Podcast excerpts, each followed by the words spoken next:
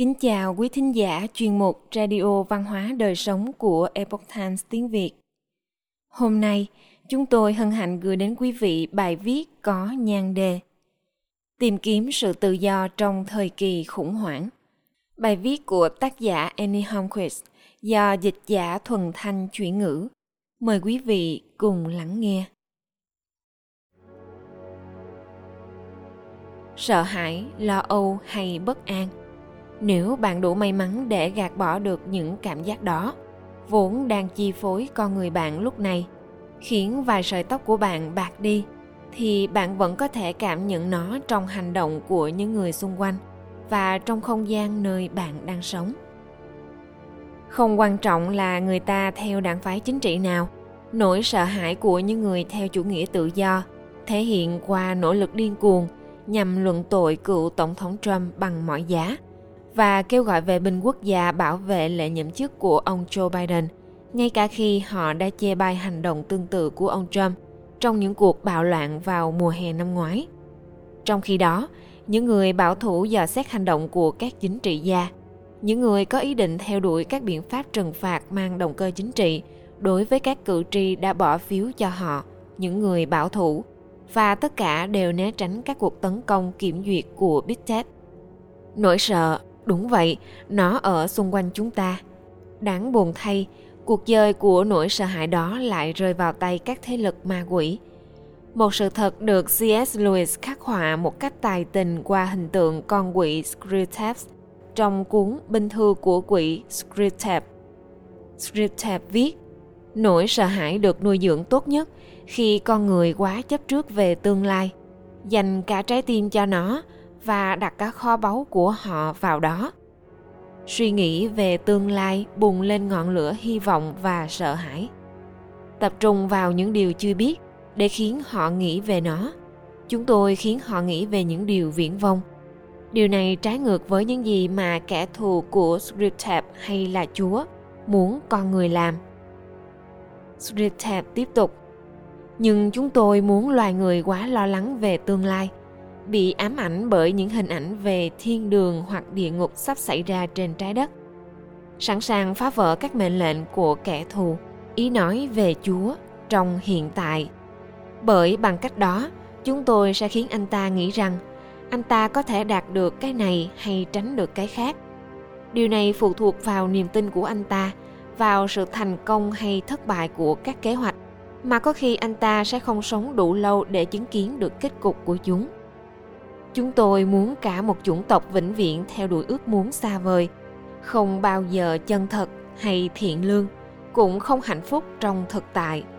Mà luôn sử dụng điều đó như động lực để chất đầy trên bàn thờ của tương lai. Những món quà vốn thực sự được ban cho họ trong hiện tại. Tâm lý này nghe có vẻ quen thuộc, đặc biệt là trong lĩnh vực chính trị. Mỗi đảng luôn hướng về cuộc bầu cử tiếp theo tin chắc rằng một ứng cử viên nào đó với lý tưởng chính trị đúng đắn sẽ là vị cứu tinh mà chúng ta cần. Chúng ta lợi dụng những nhân vật có sức ảnh hưởng và làm việc chăm chỉ để nhìn thấy đấng cứu thế cưỡi bạch mã, rồi thất vọng khi anh ta không đạt được chức vụ đó, hoặc vỡ mộng khi anh ta đạt được điều đó, nhưng lại theo đuổi một chương trình nghị sự trái ngược với những gì chúng ta tưởng tượng. Mặc dù tất cả những điều này diễn ra theo một chu kỳ liên tục nhưng chúng ta luôn sống trong trạng thái sợ hãi liên tục. Trước tiên là lo lắng về điều gì sẽ xảy ra nếu kế hoạch của chúng ta không thành công. Sau đó là lo lắng khi chúng ta không thấy chúng thành công. Vậy làm thế nào để chúng ta thoát khỏi vòng xoáy của nỗi sợ hãi được nuôi dưỡng bởi định kiến của chúng ta về tương lai? Ở đây Scriptab cũng tiết lộ câu trả lời. Hãy sống trong hiện tại và tập trung vào sự vĩnh hằng. Cuộc đời của con người là hữu hạn, nhưng kẻ thù của chúng ta, ý nói về chúa, an bài cho họ đến cõi vĩnh hằng.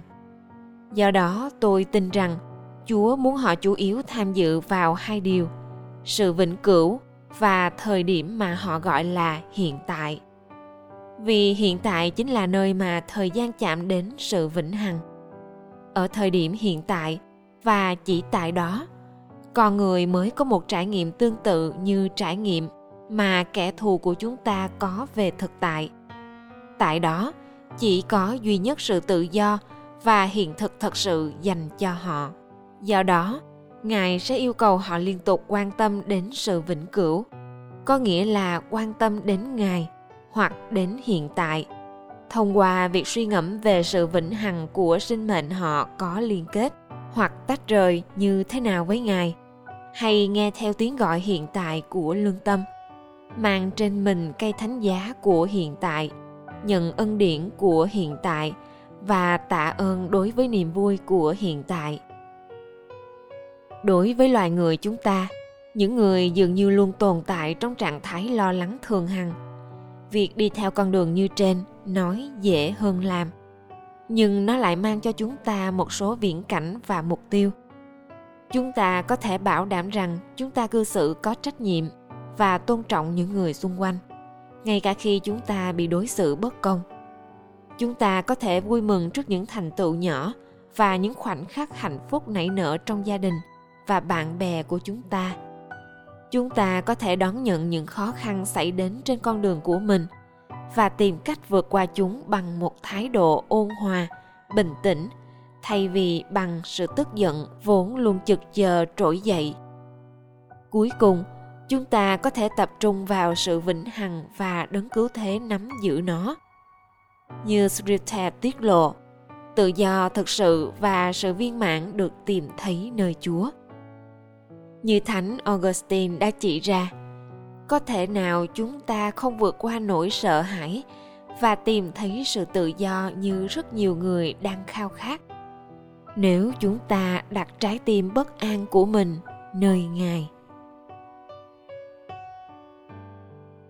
Quý thính giả thân mến, chuyên mục radio văn hóa đời sống của epoch times tiếng việt đến đây là hết. Để đọc các bài viết khác của chúng tôi, quý vị có thể truy cập vào trang web epochtimesviet com. Cảm ơn quý vị đã lắng nghe, quan tâm và đăng ký kênh. Xin chào tạm biệt và hẹn gặp lại quý vị trong chương trình lần sau. Kính chúc mọi điều bình an và tốt lành đến quý vị cùng người thân.